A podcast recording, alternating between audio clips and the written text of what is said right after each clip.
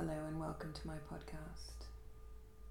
I begin every podcast with a bowl so that we can connect, find our center, and receive the insight from the podcast.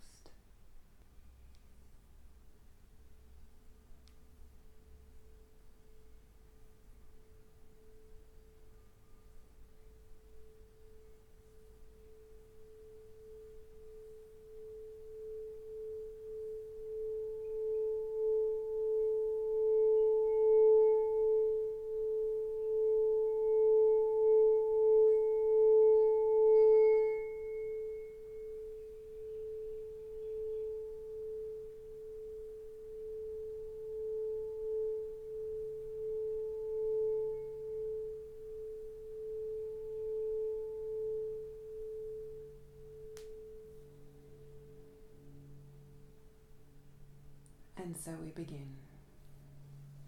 Hello, and welcome to my next podcast. Are you still with me? After my last podcast, I wondered whether you would stick around or whether the fire or the anger or the expression was too heated and too much for one of my very early podcasts. Well, if you're still here, then that's fabulous. It means that you're a stayer. And it means we're going to get along really well because it means that you can handle under the silence. And if you can handle my what's under my silence, then I bet you can handle what's under your silence too. And that's the whole point of this because this is a movement. It's a movement for change. It's like the emotional revolution, I want to call it. So, what I wanted to share was it's now been three hours since I did my first podcast, and I had my emotional release around um, men and my father and my partner and my son and women being stupid which is funny because it it doesn't even resonate with me now. And i wondered why that was. Why is it gone? It's gone because i gave it air. It's gone because I allowed it to integrate. And I thought about it. And I gave her a voice. I gave my little girl a voice. That's me, my inner child. I gave her a voice and I made it public. That always helps.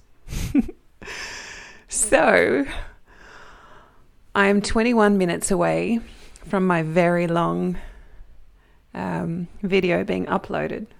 So that's a success. I often find that once I have a big energetic release, things start to massively flow because while I'm holding on to things, everything in my life is going to stay stagnant and I'm going to play in that field of stagnant energy and I'm going to have the this and the that and the bickering and the to and the froze and the it, it, it and the irritation until I go and have a wee or until I let the energy go and then things start to flow again.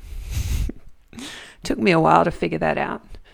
It's true when we hold on to our shit and when we don't we, we're actually blocking the flow in our body and hurting our kidneys and our bowels and creating problems with our bowels and our intestines and problems in our entire energetic system and body. Because did you know kidneys are where the alchemy is made, the magic between the yin and the yang? It's true. So, how am I feeling now? Well, middle of the day. I think it's we're third week into the isolation of coronavirus. And uh, I looked at my painting that I've been painting every day and I said, Are you ready for me? And it went, No. And my computer's buzzing away, doing its download. And so I thought, I want a bath. So I ran myself a bath. And as I'm running the bath, the sun's streaming through the windows in the bathroom, and I thought, gosh, this is just magical. So I went and got my essential oils, put a couple of drops of rose in, and some magnesium, and I jumped in the bath, and I had a single rose, which I dropped some rose petals in the bath. And I lay there and dropped in the water and contemplated about my morning and really felt into how I was stabilizing and as I was lying there, I started to feel my belly. A lot of you don't know me, some of you do.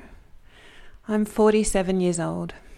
I've had three children one in my 20s, one in my 30s, and one in my 40s. it's true. All to three different men. Such an interesting life. So, as I was lying there contemplating this, I was touching the skin on my belly. And you can imagine a belly that's had three children. It's been pre stretched. And underneath all the pre stretch, there's a lot of tissue and it's quite cold. And I realized how much I don't connect with my pre stretched belly because it's nothing like my belly when I was before I had kids, which is beautiful and firm and flat. And I could wear crop tops and I'd have my belly out and I could wear bikinis and I felt super spunky and awesome. No, for how many years now? Hmm, 22, 25 years. My belly has been different. And I suppose I've had this real relationship with it where I kind of just cover it up or get pants to pull it in, or sometimes I love it, but most of the time I just kind of ignore it. It's not the part of my body that I've been connecting with.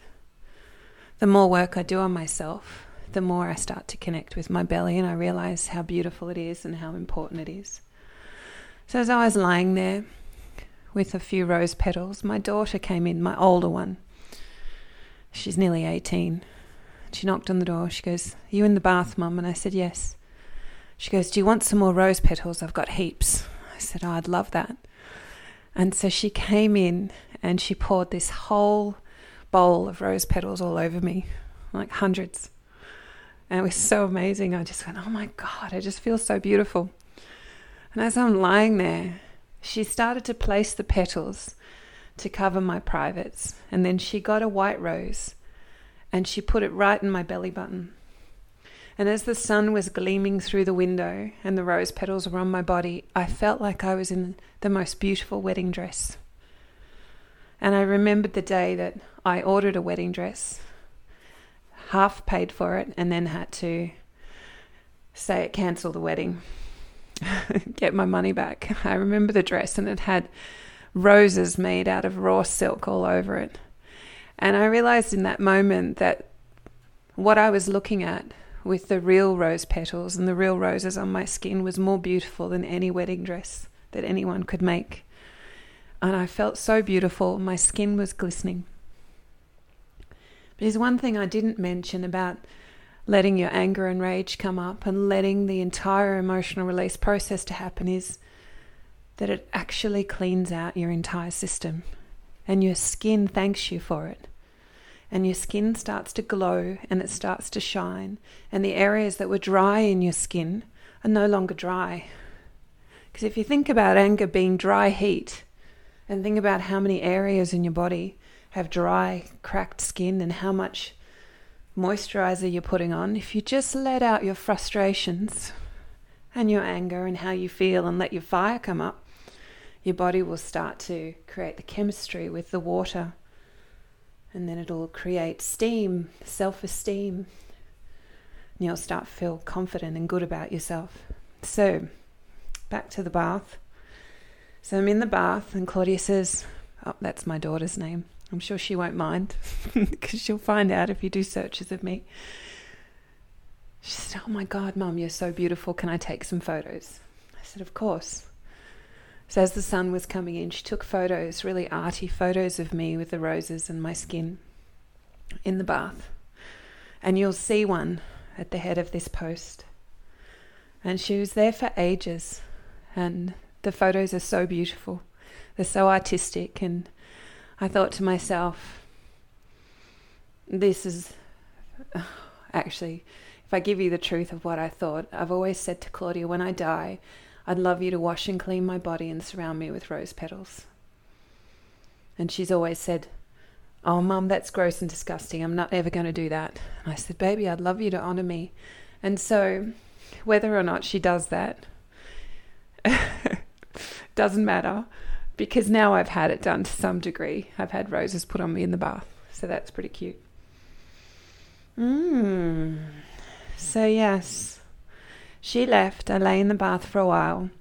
And then my partner came back from his ride with his t shirt with the knives on it, knocked on the door, and came in with a big smile on his face and glassy eyed, and said, Can I take some photos of you too? So then he proceeded to stand over the bath with his professional camera and take photos of me. and now I feel very beautiful and very relaxed and very at peace and very confident. And life is good in this moment. Hmm. So, treasure yourself. Until then, until the next podcast, see you then. Bye for now.